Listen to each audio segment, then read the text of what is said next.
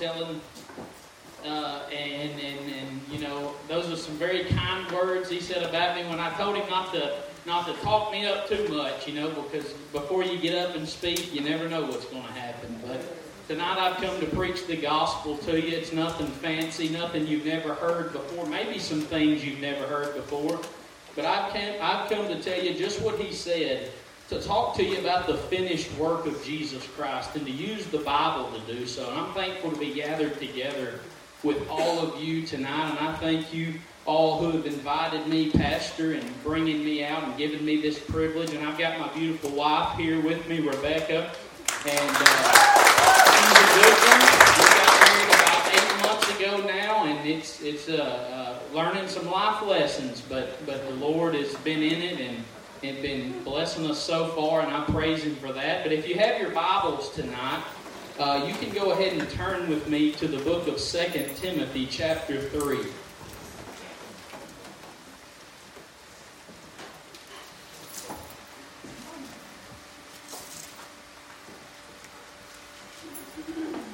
Second Timothy chapter 3.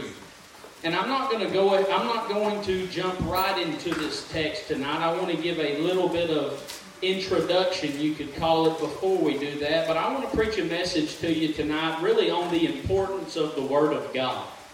And I want to do a little bit of teaching of what the Bible says and what we're to do with the Bible. Uh, how many of you are born again believers, followers of Jesus Christ tonight? How many of you love the Lord God? Well, I love him too. And, and tonight I want to talk to you a little bit about his word and why it's so important. God's word, the Bible, are the words of God to us today. The Bible was concluded, everything that was written in the Bible was written 2,000 years ago. And a lot of people may ask us, well, how in the world can something that was written 2,000 years ago and even more than that in the Old Testament, how, how can that relate to us today? How can the Word of God mean anything to me today, 2,000 years later in the year 2022? Well, the only thing that makes the Word of God relative to us today is Jesus Christ, who the Bible says is the same yesterday, today, and forever. You see, the, the Bible is very important to us who are saved for many reasons, but and we can name off those reasons, but really the main reason that the Bible is so important is because it has to do with our faith. And in our faith, you know, if that's how you got saved, was just exhibiting and, and just trusting in Christ that He died for your sins. How many of you believe that in here? This is a teaching, so you can shout amen, you can raise your hand, you can you can respond when I ask you something, you can do anything you, you, you want to. Not anything, we know. So but uh, but we are we are saved by faith, but something that a lot of people don't realize that faith in Christ and what He did at Calvary doesn't stop right when we get saved. We live a life now that really is, dependent upon that faith in Christ and what He did at Calvary every single day. And the Word of God, the, the reason that it's so important that we'll learn tonight is because that's what produces faith in us. And faith is so important, and that's how faith is how we operate in the kingdom of God. Really, I've heard some people say, if you, you can think about it like this faith is, the, is like the currency of heaven, and currency meaning money. It's how you buy, sell, and trade, but really, faith it could really be compared best to oxygen, how we breathe, because without faith, we can't interact with God in any way. We can be saved, we can be on our way to heaven, but we can live a life that's, that, that's separated from God because we don't know how to please Him. That's why faith is so important because now that you're saved and you've been bought with the blood of Jesus Christ, don't you know that He has forgiven you of everything you've ever done and anything you did before you got saved? God has chosen to forget. God can do anything. We're not saying God can't remember what you did, but our God is faithful that the blood of His Son, Jesus Christ, when He died for your sins and you accepted Him, that blood washed away your sins, and God has chosen to forget all of the wrongdoings that I have done, that you have done, and that anyone in the world has done that has called upon the name of His Son, Jesus Christ. He has forgiven them. We're forgiven. That means the things in our past, even the things that we did yesterday, or the thoughts that we had even before service that we knew weren't right, the blood of Christ is so powerful that if we just ask God to forgive us, we are forgiven now. There's nothing that you or I need to do physically to gain the forgiveness of God. He has forgiven us based on what His Son Jesus did at Calvary. You see, the only thing that our salvation and our guarantee of going to heaven is dependent upon is the faithfulness of God. It's not dependent upon what we do. But, the, but what God did through sending His only begotten Son, we've got some people here from John 3.16. How many of you know what that verse says? It talks about God giving His own Son for the entire world. For God so loved the world that He gave His only begotten Son, that whosoever believe in Him should not perish but have everlasting life. Probably the most popular scripture in the Bible, and that's because of it's a simple gospel truth. You see, He gave His Son, and in doing so, there's nothing that you or I could ever do to mess up what He did through His Son, Jesus Christ. We must simply choose to believe, and we're saved. And every day now, we continue to choose to believe, and we can live a life that's pleasing to God. And that's why faith is so important. The Bible tells us in Hebrews chapter 11, verse 6 without faith, it's impossible to please God. Yes. How many of you know now that God has bought you from a life that was on your way and bought me from a life that was on my way to hell, and now we're on our way to heaven? Anyone in the world that, that, that is born into, the, let, let me put it like this, because a lot of people have that they're, they don't they just don't realize what we're talking about when we say that Christ died for everyone. Why did he have to die for everyone? Because everyone in this sin, in this world, no matter how good they look on the outside, no, no matter how nice we dress or how good and how nice we make ourselves seem, everyone who's born into this world is born into, into sin. We're all born into sin. And, and how, how do we justify saying that? How do we know that that's true? Because God created Adam and Eve. How many of you are familiar with that story? Adam and Eve, the very first story of the Bible. And Adam and Eve, God told them they could do anything except for one thing. They couldn't eat of this fruit on this tree.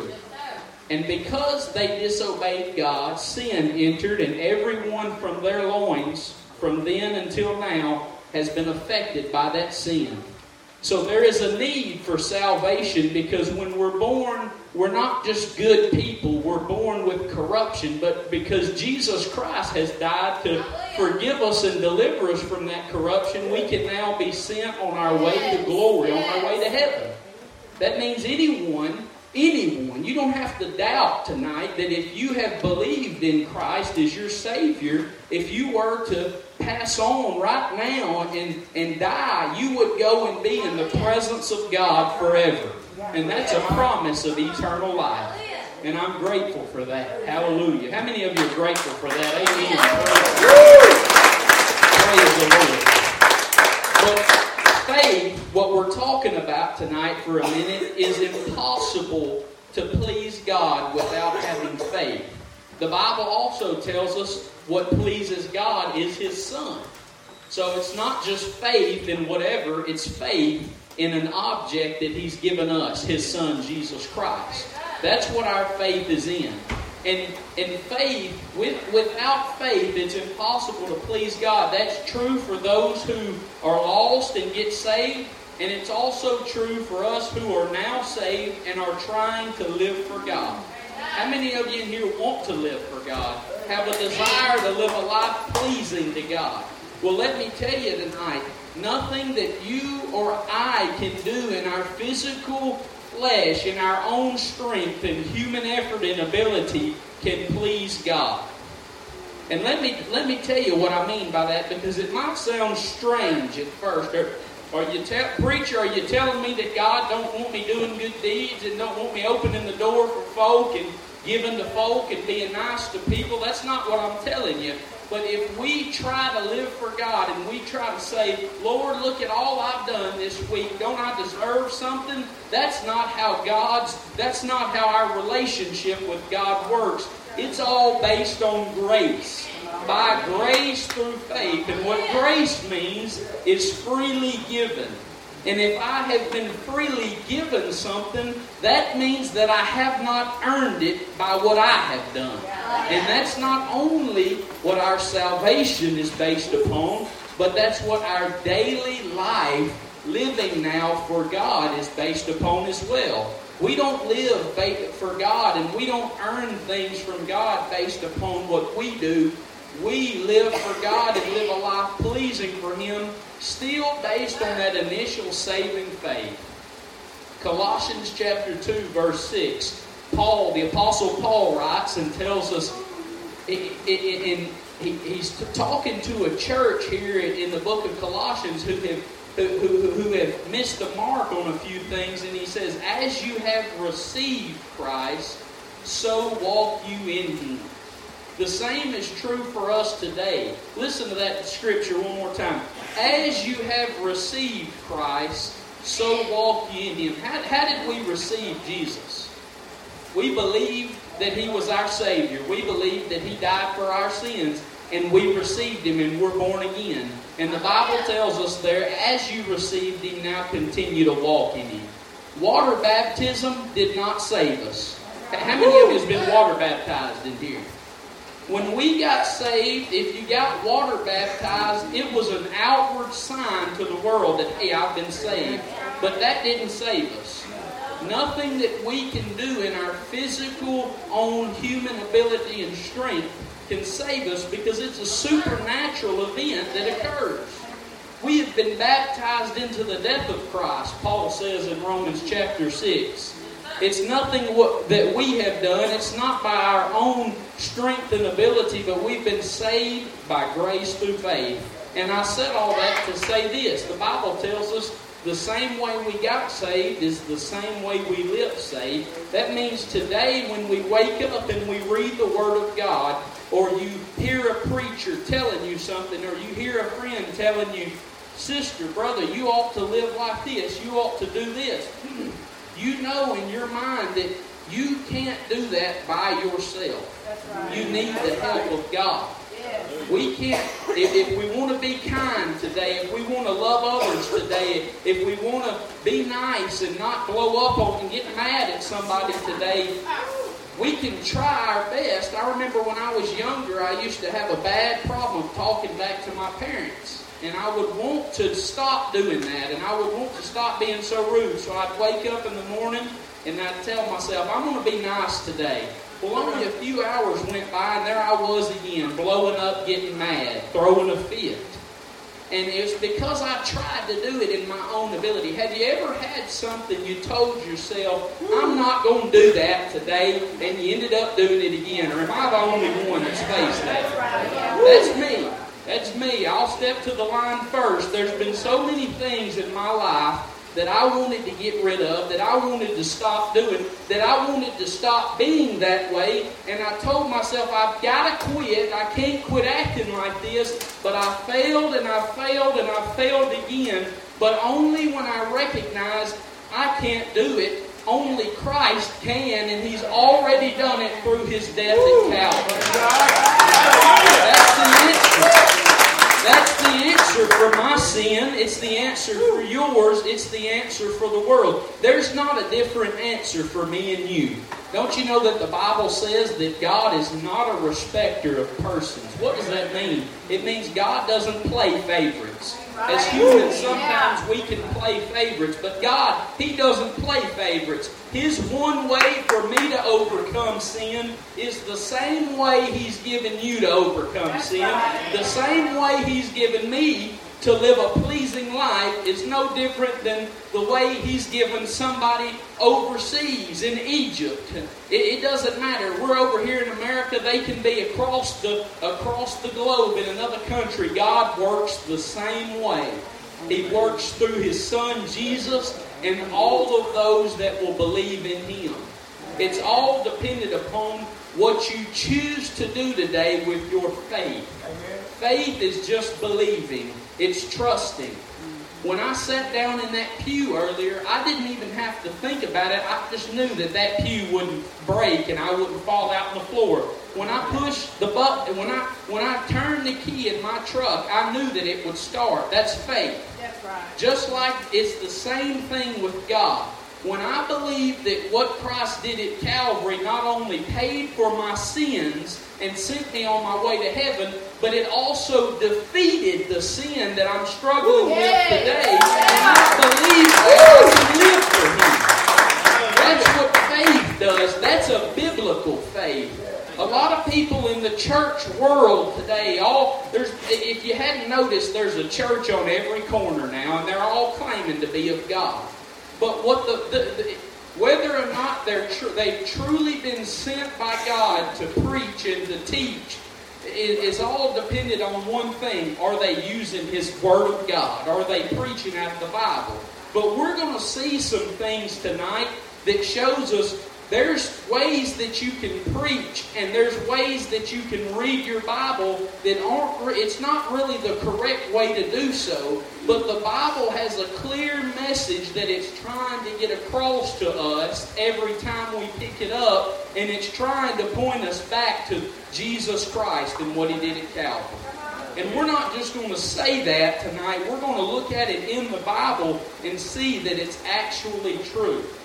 You see, as we've already talked about, the Word of God is so important to us who have chosen to live for God. Now, Jesus Christ said to his disciples that man shall not live by bread alone, but by every word that comes out of the mouth of God. That shows you how important the Word of God is that we need it to keep living for Him.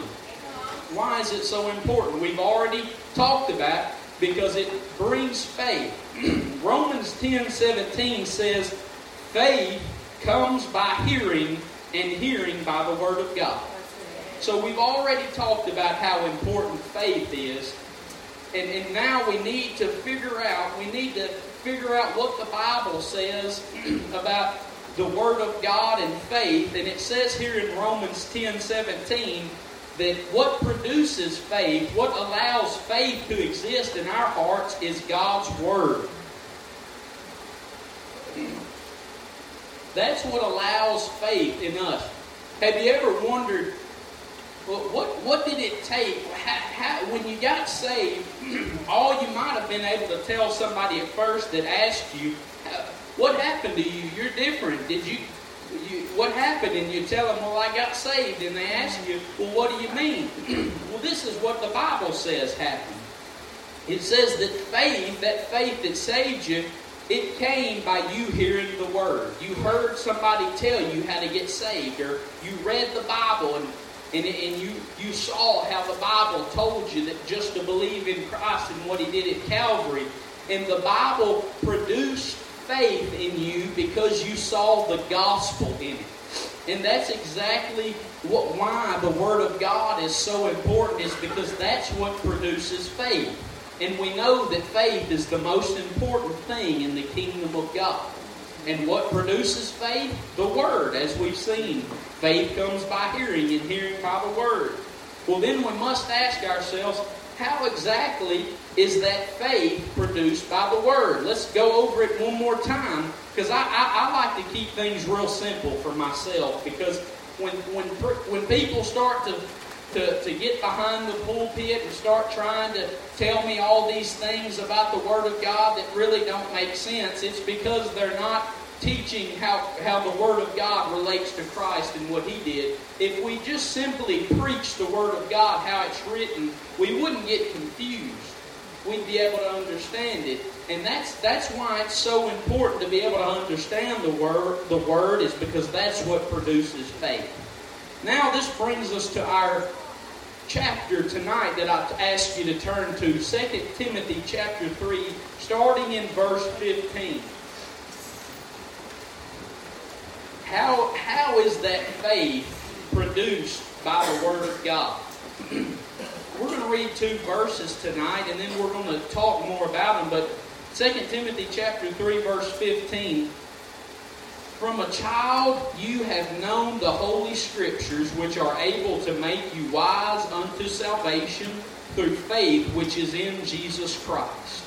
The very next verse, all scripture is given by inspiration of God and is profitable for doctrine, for reproof, for correction, for instruction in righteousness. The Word of God, Paul writes here. Paul, the Apostle Paul, how many of you know who that is? Paul. He wrote over half the New Testament. And most of them were letters that he sent to churches in that day. This letter is a letter that he sent to one of the people that he mentored in the faith. His name was Timothy. Paul called him a son in the faith. Wasn't his actual son, but they had a relationship where Paul mentored him, and that's who he's writing to. And he tells Timothy, and how many of you know anything in the Bible doesn't matter who it was written by or who it was written to, in whatever circumstance was going on, it's relative to us today. We can believe what the Bible says, and we can take the Bible as God's Word to us today. And he's writing here, and he tells, tells Timothy that from the time that you were a child, the Scriptures, the Word of God, were able to teach you about salvation through faith which is in Jesus Christ. Now, let me ask you a question tonight. One that I've already asked. How does faith, how is faith produced by God's Word? Is it just us reading about how Samson killed the lion or about how Moses split the Red Sea? Is that how faith is produced? Is it, is it just us reading about how the Israelites marched around the, the walls of Jericho and they came tumbling down? Or is it just us about reading a Bible story about David and Goliath? Is that how faith is produced? Let me, let me answer it very simply. When the Word of God, all of the Word of God points to Christ and what He did at Calvary. All of those stories that I just mentioned, they have what I like to call a gospel theme. The whole entire Bible is about the redemption story of mankind, about how man fell and a Savior named Jesus Christ, the Son of God, would come and save man. That's what the entire Bible is. I like to say, I like there, there there's a uh, a saying, and it's uh, there's a scarlet thread that runs through Genesis all the way to Revelation, and if you cut the Bible anywhere, it'll bleed red. We know that's actually not going to happen. If you were to take a Bible and cut it, just pages would fold, nothing would come out. But if you think about it in the spiritual sense, everything written from the book of Genera- uh, the book of Genesis to the book of Revelation, it all talks about Jesus Christ. Everything in the Old Testament, there's never one time where the name of Jesus is, is brought up in those stories. They didn't know what the Savior's name, that it would be Jesus. They, they, they, that was never brought up, but all the stories and all, all the sacrifices that they did to God, it all pointed to Jesus Christ. And what's the purpose of me telling you this? Because as we see Paul right here, he said that the scriptures were able to bring you to salvation, that your faith would be in Jesus Christ. So it's not just the Word of God that produces faith in me, it's the Word of God in its gospel context. And that, because that's the entire Word of God. The Scriptures, as they, they are the Scriptures, and they are power and they are life to me as they testify of Jesus Christ. They all testify of Jesus Christ.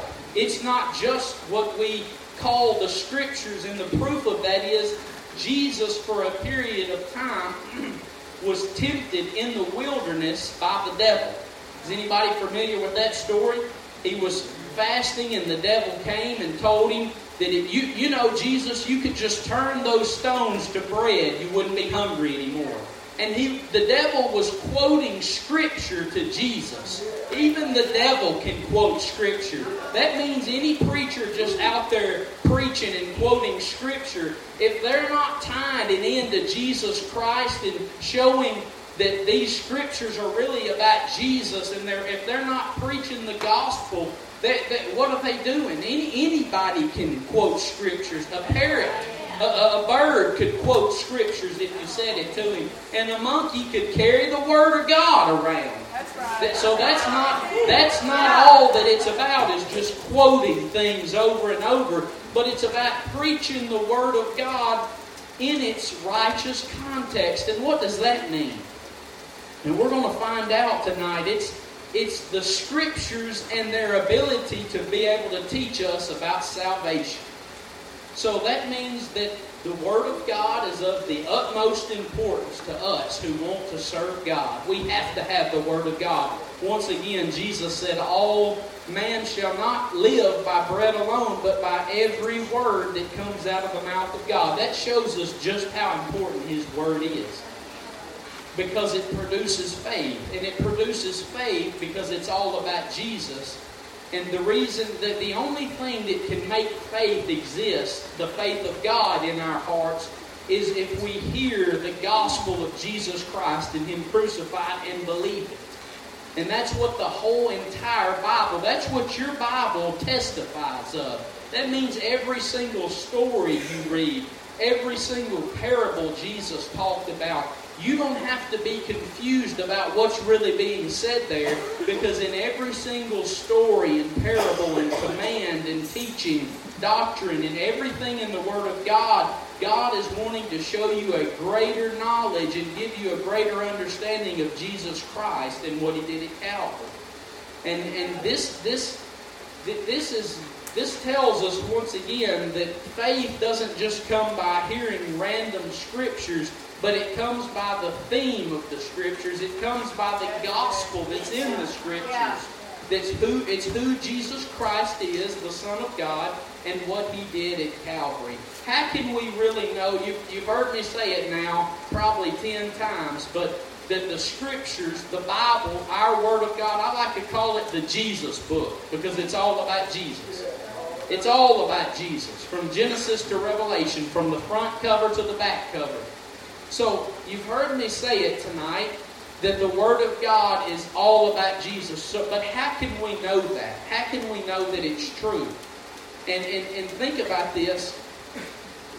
This is a very, if the Word of God is so important to us, it's very important that we be able to understand what it's really talking about. It's very important that we don't think, well, it could be talking about this and could be talking about that because the Word of God is trying to tell us something, but as humans, you know, we mess up and we fail. Sometimes while reading God's Word, we can come to it and think, well, this could be talking about me, or this could be talking about that. That's why we need to be able to understand what the Bible's really talking about in every story, in every theme, and in every thought of Scripture. Because after all, it is God's Word. It's not just my word. It's not just a book written by a, a, scholar or a teacher or a preacher. It's the Word of God. We've got to understand what it's talking about. It's that important. And to be able to do that, look at the very next verse there, verse 16 in 2 Timothy chapter 3. Once again, Paul writes here and he says that all Scripture is given by inspiration of God. All Scripture. And what does that word mean, inspiration? Well, it means inspired. It means from God. God breathed. And the Bible here is telling us that all Scripture is given from God. This is what God has to say to His people. If you don't have a Bible, you need to get a Bible because it, it, God is speaking in these last days, and He's doing it through His Word. Woo! He's doing it through His Bible, and He's doing it through His Son, Jesus Christ. We need to be reading the Word of God because that's how faith rises. And that's how faith is produced in and of our hearts. If you don't have a Bible, we need to get one tonight. We need to be reading that, and God will give you a desire to read that Word. He will produce a desire in your heart to read that Word. Man shall not live by bread alone, but every word that comes out of God's mouth. We need the Word. We need to be in that Word. We need to know what God is telling us. How many of you in here has ever felt like God has been silent and quiet for a season of your life? Maybe you've asked God some questions and you've tried to talk to God, but you felt like He was being quiet. Well, let me tell you today, one of the promises of, a, of the Bible, of having the Word of God, is knowing that God is never silent. Because you can pick up that word and you can read what he's trying to tell you because all scripture is given from God, is what this verse just told us right now. So if God, if you if you think God is being silent, you need to open up that Bible and look and see what He's trying to tell you. Because He's got many things He wants to show you and tell you. All Scripture is given by inspiration of God and is profitable. It's good for doctrine, reproof, and correction and instruction. This is what God is trying to give to His people, what's in His Word. And I want you to notice the last two words in this in this verse, 2 Timothy 3.16.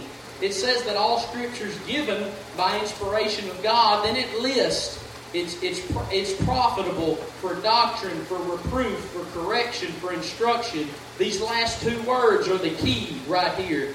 In righteousness in righteousness. That means God's Scripture, His Word, is inspired and is given to His people and can be used and available for many things, and we need it in righteousness. How many of you know that when you said yes to Jesus, when you said yes to the gospel and God saved your soul, you were born again and God imputed, He gave you His righteousness. He made you righteousness in His eyes.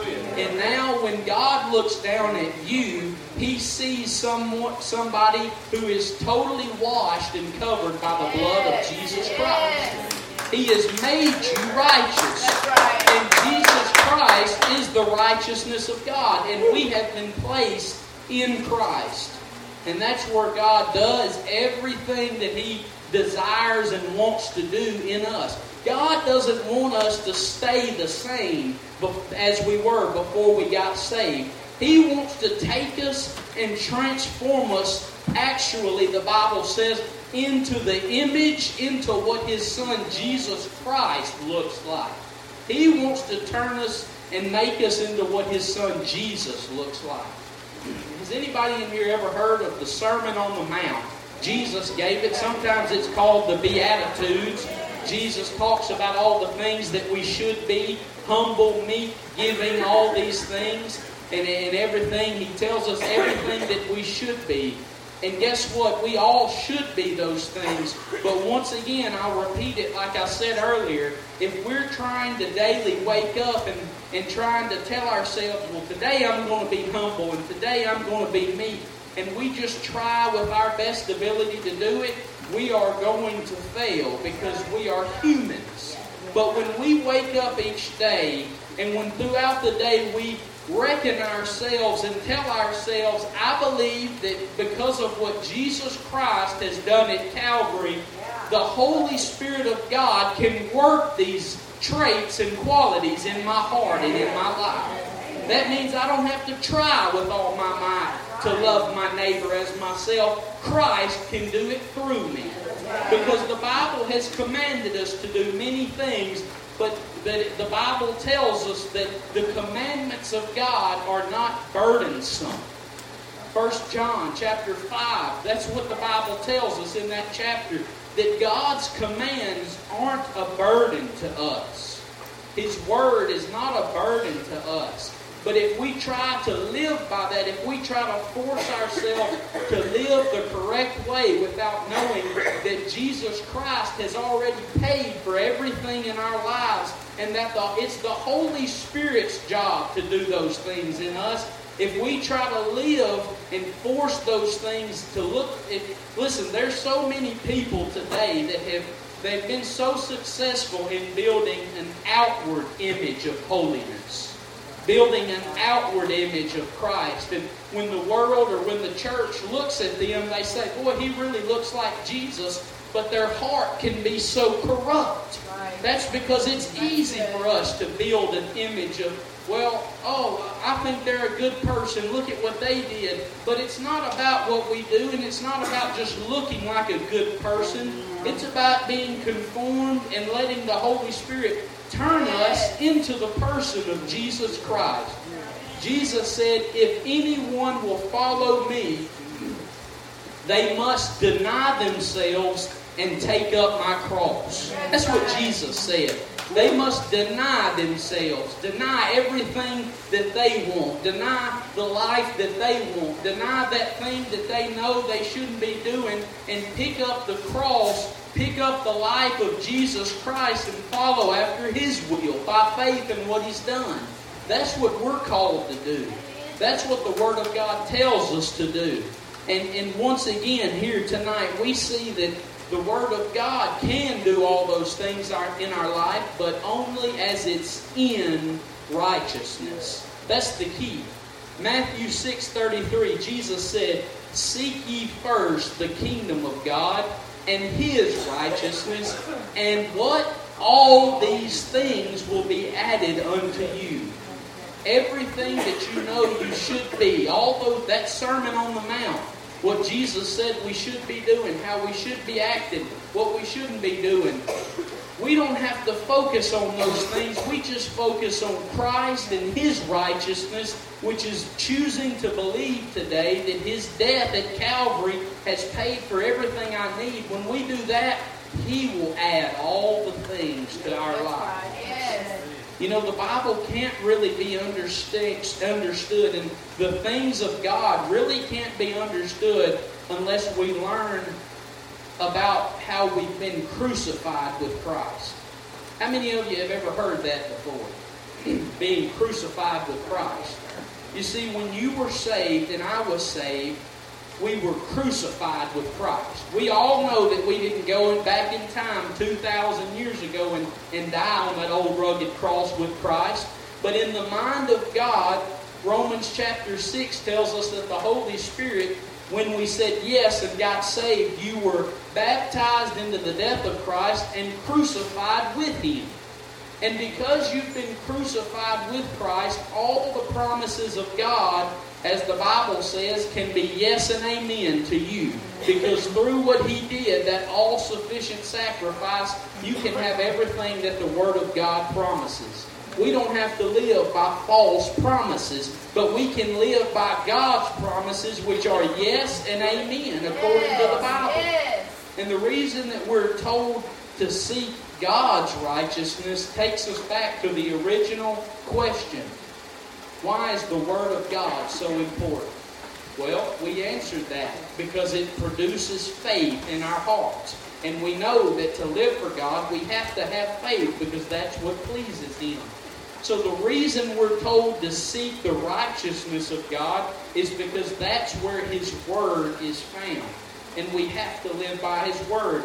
Proverbs 8 and 8 tells us that all the words of God's mouth are in righteousness.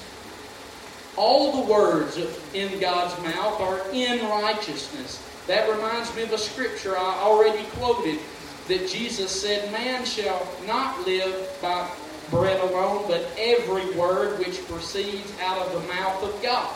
Well, this scripture tells us that all of the words of God's mouth are in righteousness. So if we have to live by His word and we have to seek His righteousness, this tells us that His words are found in righteousness, and that's exactly why we have to seek His righteousness to find His word that we have to live by, that we must live by. We've got to have that word because Jesus said we live by. So I want to explain this. What, what does this mean when God said all the words of His, His mouth, all of His words, His, and His word is found in righteousness? What does that mean? Well, I'm going to take you through a few scriptures, and you don't have to turn to these all, all of these because I'm going to be quoting fairly quickly. But in Romans chapter 1, verse 16 and 17, it says, For I am not ashamed of the gospel of Christ, for it is the power of God unto salvation to everyone that believes. For therein is the righteousness of God revealed from faith to faith. So we know that we must live by the Word of God, and we know that the Word of God is found in His righteousness. And now we've just learned that God's righteousness is revealed in the gospel. Do you remember earlier when I told you that it's not just the, the scriptures, but it's the scriptures as they relate to Christ and what he did at Calvary? The gospel. That's where this is leading us to, that truth. Because if his words are in righteousness and righteousness is revealed in the gospel, well, what is the gospel? We've got to find out because we have to live by those words. The, the Bible tells us there that the gospel is the power of God. Well, 1 Corinthians chapter 1, verse 18 tells us that the preaching of the cross is to them that perish foolishness, but to us which are saved, it is the power of God. So if the gospel is the power of God and the preaching of the cross is the power of God, what does that mean? That means both of them are the same thing, that the gospel is the preaching of Christ crucified. And when I say cross, I'm not talking about the physical wooden beam that Christ died on. I'm talking about what he did there in his death. Because the death of Jesus, you might be asking yourself, what is he talking about Christ's death and the cross so much for? I thought that's just what saved me. But the reality is, what Jesus did at Calvary, that's not, it didn't just save you. Now, God wants you to live by that. He wants faith to continually be in what saved you. Colossians 2 6. As you have received Christ, so walk you in Him. That means the life which you now live. Galatians chapter 2 20 says, I am crucified with Christ. There's that life, that crucified life again. It says, I am crucified with life, with Christ. Nevertheless, I live, yet not I, but Christ which lives in me. It's Christ that lives in us. If our faith and our belief right now, every single day, is in Christ and what He did at Calvary. We put our faith in Christ when we get saved.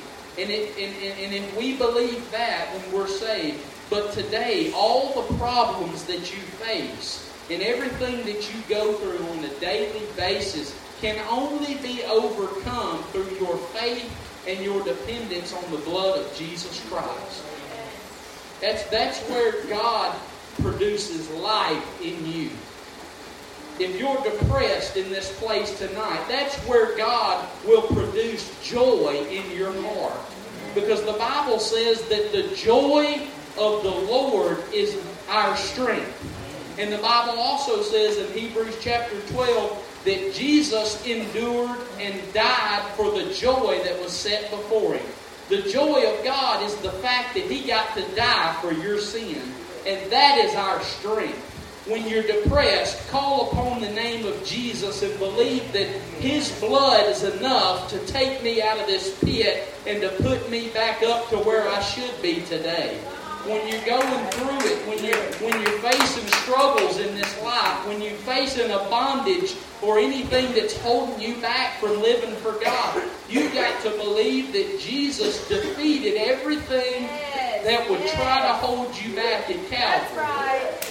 It's not just about salvation from sin and the penalty of sin, which would have sent us to a place that would be a, we would be separated from God for all eternity. That's not all that the cross means to you, but it's also salvation every single day from the power of sin and the grips of sin that like to grab a hold of us and try to pull us back to our old life. It tries to make us and tries to trick us and tell us, look who you were before. You're going to be that way again. But the blood of Jesus Christ says, no, you're saved and you're redeemed and you're on your way to heaven. And we don't just have to wait to see Jesus to be like him, but today, by faith in what saved us, Christ and the cross, we can be freed from the power of sin in our life. And instead of living for sin, we can live for God by His power. Instead of trying to live for Him by our own power and our own strength. And that's what really the whole the whole point of this message tonight has been trying to teach you. That that's why the Word of God is so important to you and I as a follower of Christ, is because it's what continues to produce faith in our hearts. I'll quote it again, Romans 10 17. Faith comes by hearing and hearing the Word of God. Remember, it's impossible to please God without faith. So, how do we continue to have faith? Well, we've got to continue to see the Word of God as it relates to Jesus Christ and what He did at Calvary. Turn with me, if you have your Bible, to our last passage of Scripture tonight.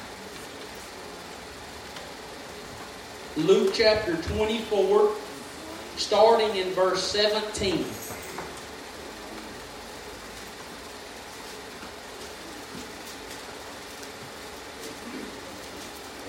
I want to tell you a little bit about this chapter and what's going on here before we read this.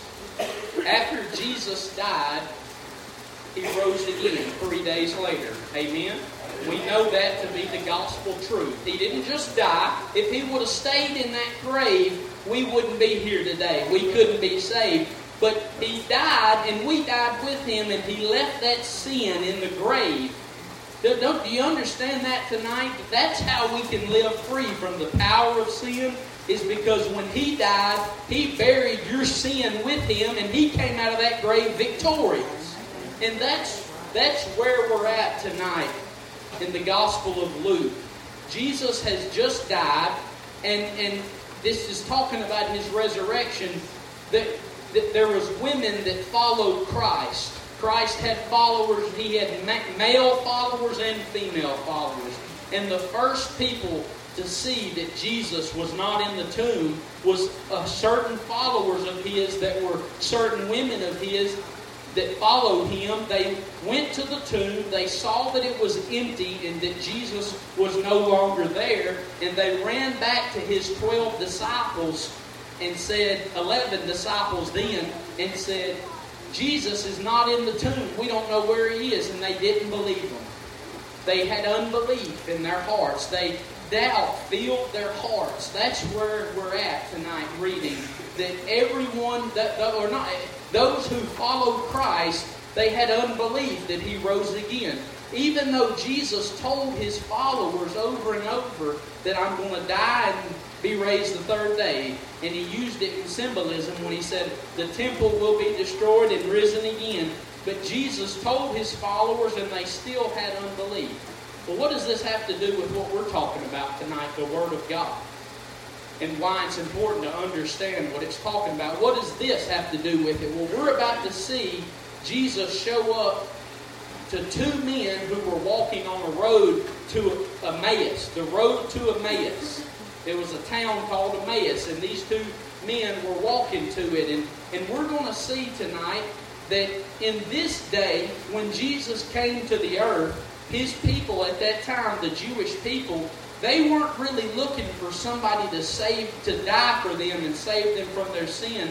They were looking for somebody to come set them free and, and set up an earthly kingdom at that time and be a king to them.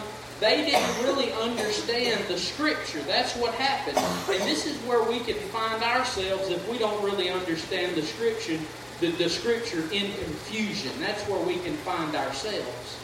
And these people, they were looking for a king. But Christ wanted to do so much more than just be a king on earth. He wanted to be an eternal king for them by saving them, dying for them, and setting them free from hell and their sin. And they didn't understand that at the time. But the turning point here is on the road to Emmaus. There were two men who were confused they didn't know what was going on. They thought Jesus was supposed to live here forever, but he had died. Now they were confused. And that's where we're at here in verse 17. Jesus is talking to them, And he said unto them, What manner of communications are these? And all that really means is he's saying, What are y'all talking about? And he said, what, what, really, what, what are you talking about as you walk and you're sad? He saw that these men were sad because Christ had died and now his tomb was empty. And right before this, he, he, they, they were saying all that Christ was supposed to do. And let's read in verse 18. One of them, whose name was Cleopas, answered and said unto him, uh, basically, he said, Where are you from? Are you not from here? Basically, the, I'll paraphrase these next few verses. Jesus, these, these men, Jesus walked up on them and they were sad, and he said, Why are you sad? And they said, You must not be around, you must not be from around here. You would know why we were sad because Jesus, our Savior, he was supposed to be our Savior, and he was crucified. You see, they didn't know at that time that he was crucified to save their soul because they misunderstood the scriptures. They misunderstood what they had been hearing all their lives. And he told them, if we'll skip down to verse 25, this is after he told them, they told Jesus, yeah, we don't, we don't know what's going on. We're so confused. Jesus said unto them, verse 25, O fools, and slow of heart to believe all that the prophets have spoken. Ought not Christ to have suffered these things and to enter into his glory? And, and, and what, what, what's the point in all this? What, what's the point in me bringing us here to Luke 24 and reading?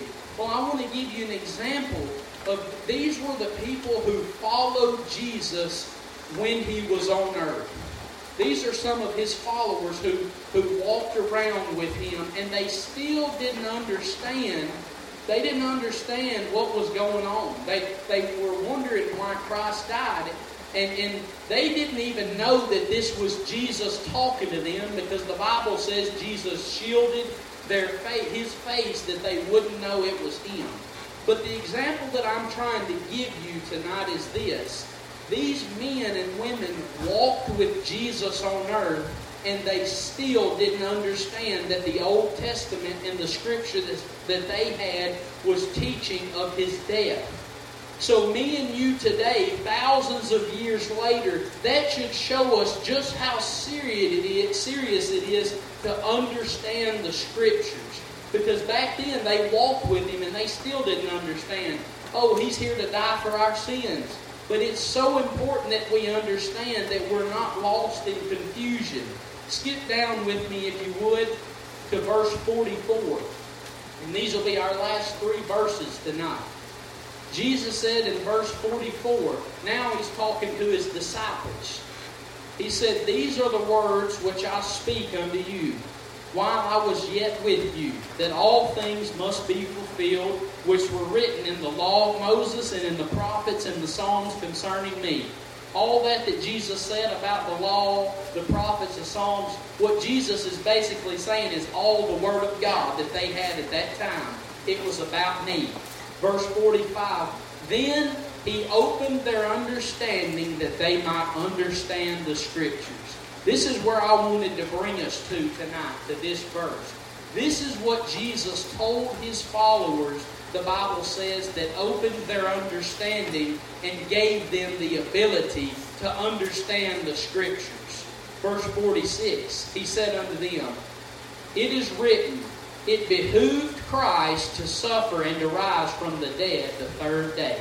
What does that mean? Jesus said, and he unlocked their understanding of the Scriptures. He gave them the ability to understand the Word of God by telling them that it was all about how Jesus had to come and die for them and be risen the third day. If you want to understand your Bibles today, and we must understand the Bible if we want to live for God, we must be able to live by what the Word tells us. If we want to understand the written Word, we've got to understand that it's all about the living Word. Yeah. The Bible tells us, John 1 and 1, in the beginning was the Word, the Word was with God, and the Word was God. 14 verses later, it says, The Word became flesh and dwelt among them. That's talking about Jesus.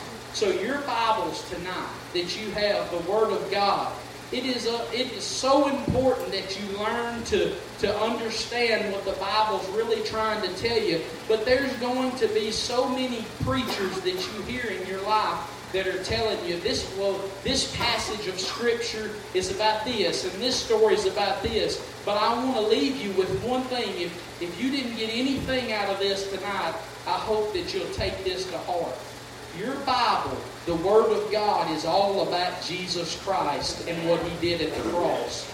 Every story told in the old testament some way shape or form points to jesus as the redeemer I'm not talking about the every single word. I'm not talking about the word and or the word or or the word but or or, or hello or random words. And I'm not talking about the scriptures that say and they traveled 24 miles. I'm talking about the scriptures, every passage that says something to you that God is trying to get across to your heart. They all testify of Jesus and what He's done at Calvary. And the only way that they can be obeyed and applied is by you believing in your heart that Christ has already paid for this to be a reality in my heart.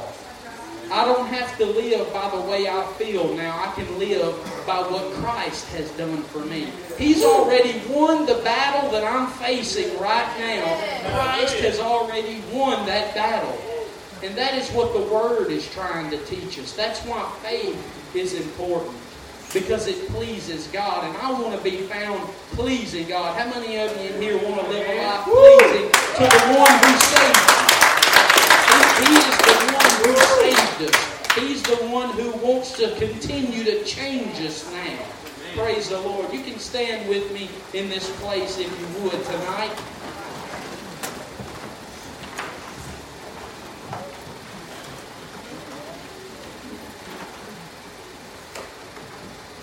I know this is just a, a teaching tonight, but I never want to uh, miss an opportunity for the Lord to be able to move among His people and to do what He wants to do.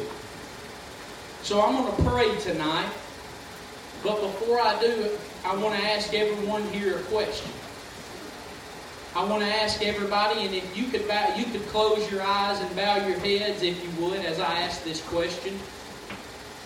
How many of you in here would say that you don't really feel like you've ever gotten saved? You don't know if you're, maybe you don't know if you're saved. Maybe you have a little bit of unbelief and you're unsure whether or not if you're saved and you're on your way to heaven. I'm not going to embarrass you, but if that's you tonight, would you just slip up your hand? I see those hands. I see those hands if that's you, I, I'd ask that you just slip up your hand. We're not going to embarrass you. Nothing's going to happen tonight. But if you're unsure tonight, if you have a little bit of unbelief, if the rapture were to happen as soon as we conclude this service, do you know that you'd go to heaven? If you're unsure, you don't have to be anymore after tonight. That's not just a gimmick that we say, that preachers repeat from behind the pulpit but it's the truth, it's the gospel. Jesus, you don't have to wait to be saved until next church service. You can be saved right here and right now by believing that Jesus Christ is the Savior, that He died for your sins, that He took your place, that we deserved to die for our sins, but the Son of God instead took it upon Himself and died for our sins. If you believe that, you're saved tonight. If you believe that, you're born again and on your way to heaven. And I'm going to ask you to pray a prayer with me. It might be a prayer that you've already heard. It might even be a prayer that you've already prayed. And before we pray it, I want you to know that there's no power in saying and repeating words. There's no power in our words, but there's power in the blood of Jesus. So if you say the, I'd ask that everyone in this place would repeat the words after me and believe them with your heart. It's believing that saves, not the saying of words. But pray with me tonight. Father, I come to you tonight. I'm sorry for all my sins. I know what I have done is sin. I know that I'm in need of a Savior. And I know that I can't save myself. Lord, tonight I believe that your Son, Jesus Christ, died for my sins. I believe he lived a perfect life so he could lay down his life for me. I believe that he died and rose again. I believe that sin did not hold him in the grave. But he rose again with salvation. And right now, based upon my faith in you, I'm saved. I'm bought with a price. I'm washed by the blood of Jesus. And I'm on my way to heaven. In Jesus' name, amen and amen. Praise the Lord. Praise the Lord. Praise the Lord. Hallelujah.